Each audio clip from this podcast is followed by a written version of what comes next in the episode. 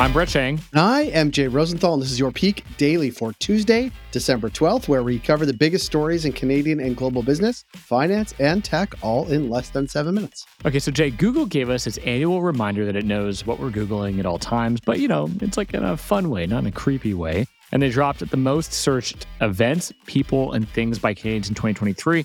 What do you think some of the top items were? You're just gonna, you can see it here, but if you're going to guess, I can see it here, but these are not what I would actually have guessed. I agree. Yeah. Because the top ones that we have here that we want to go through is the Women's World Cup and Oppenheimer were two of the top searched. Now, you would think that Barbie would. I, I, Oppenheimer, I thought, I guess it was really big. It was a big cultural event. It was, and it was good, and it was a really extremely long movie and an important one too. But Barbie seemed to do better, so I'm surprised people weren't searching Barbie, or at least Barbie showtimes. Yeah, now, as a bonus, Google released a digital time capsule. It looks back on top topics between 99 1999, for those who were born in the 2000s, 1999, when the search engine begun in 2023. For example, in 2003, the top TV show was The Simpsons, top athlete was David Beckham, and the top dog breed was a Labrador. Hmm. That brings to mind a Cheech and Chong reference. Can I say it? Say it. It's mostly Maui Wowie, but it's got some Labrador in it too.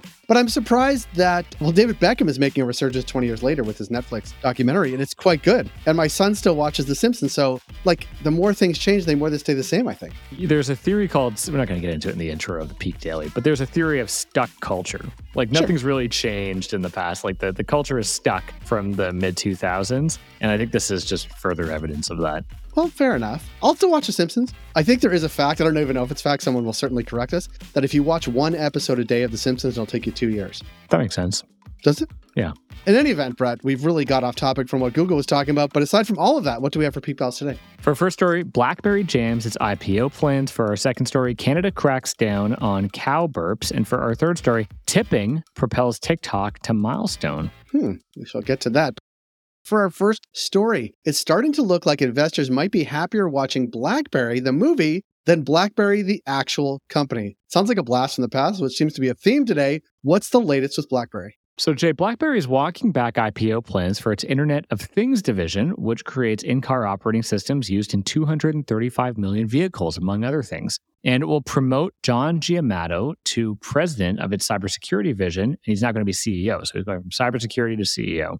Pretty good promotion. The company will still split its cybersecurity and IoT, that's Internet of Things divisions, into two separate units as planned, but a right sizing process, that's in quotes, will likely mean, well, layoffs. Yeah, they can never just say it. They always have to. I can Yes. say it Yeah. layoffs. But, anyways, to catch you up, Giamatteo replaces John Chen, who left the company in November after 10 years at the helm. BlackBerry gradually withdrew from smartphones during Chen's tenure, acquiring a swath of companies that led to its current focus on cybersecurity. But most of Chen's patchwork of acquisitions across crisis communication, voice encryption, and data syncing, they didn't pay off, leading to floundering stock prices. Cybersecurity now makes up most of BlackBerry's revenue, but growth is stagnant compared to the smaller but promising IoT division, which is expected to grow by 18% to 22% over the next three years. And it matters because the tech investment market has gotten more and more icy. BlackBerry's board likely wasn't thrilled about the prospect of wringing value out of the stagnant IPO market, which some analysts thought would get a shot in the arm from BlackBerry. The bottom line is spinning IoT into its own company was meant to create a more attractive investment by shaking off BlackBerry's baggage. But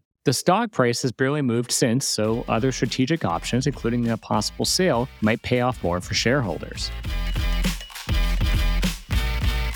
For our second story, Canada proposed a new strategy to slash methane emissions by offering cattle farmers incentives if they feed their cows food that will make them burp less. Are we serious about this? Oh, we're really serious, Brett. The plan would give farmers offset credits for switching their cows to feed with additives like oil and extra grain that reduce the amount of methane cattle produce. These credits can then be sold to companies to help them meet emissions reduction goals. It's happening because of cows. Well, we love them, whether they're frolic in the fields or served medium rare on our tables. However, they produce methane when they digest food and release into the atmosphere through burps, a process called enteric methane emission. Yeah. While other herbivores also produce methane, cows are by far the largest contributors, accounting for 96% of enteric methane emissions in Canada. And it matters because, like an environmental hipster, Canada was into combating methane way before it went mainstream. In 2018, it became one of the first countries to establish methane regulations for its oil and gas sector, and it's now looking to cut farming's methane footprint.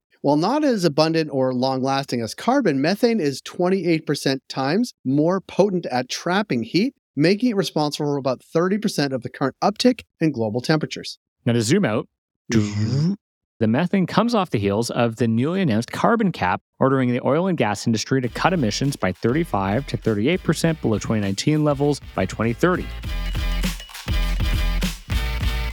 For our third and final story, like a bartender with a generous pour, TikTok creators have been reeling in the tips. Yeah, here's what's happening. TikTok has become the first non gaming app to see users spend $10 billion on the app. Per TechCrunch, this surge in spending has come from TikTok's in app purchases of coins, a virtual currency that users can spend to tip at the app's creators. TikTok users spend over $11 million a day tipping their favorite creators, but the number's likely higher since it excludes sales from third party app stores in China. Now, every time a virtual coin changes hands, the most popular purchase is 1,321 coins for 19.99. TikTok makes bank. The platform takes a 50% cut from every tip.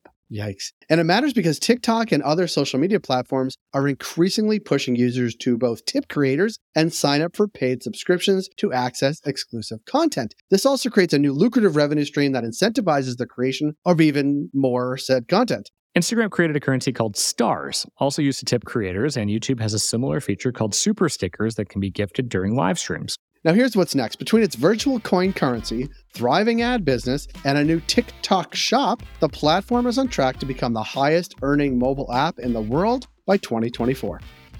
Peak Pals, thanks for making us the most listened to business news podcast in Canada. If you got a second, why not follow this podcast on your app of choice and leave us a review? And if you want more Peak, make sure to subscribe to our daily newsletter at readthepeak.com. Have a great day, Peak Pals. And if you want to tip us, we take this currency called loonies or Oh, toonies. yeah.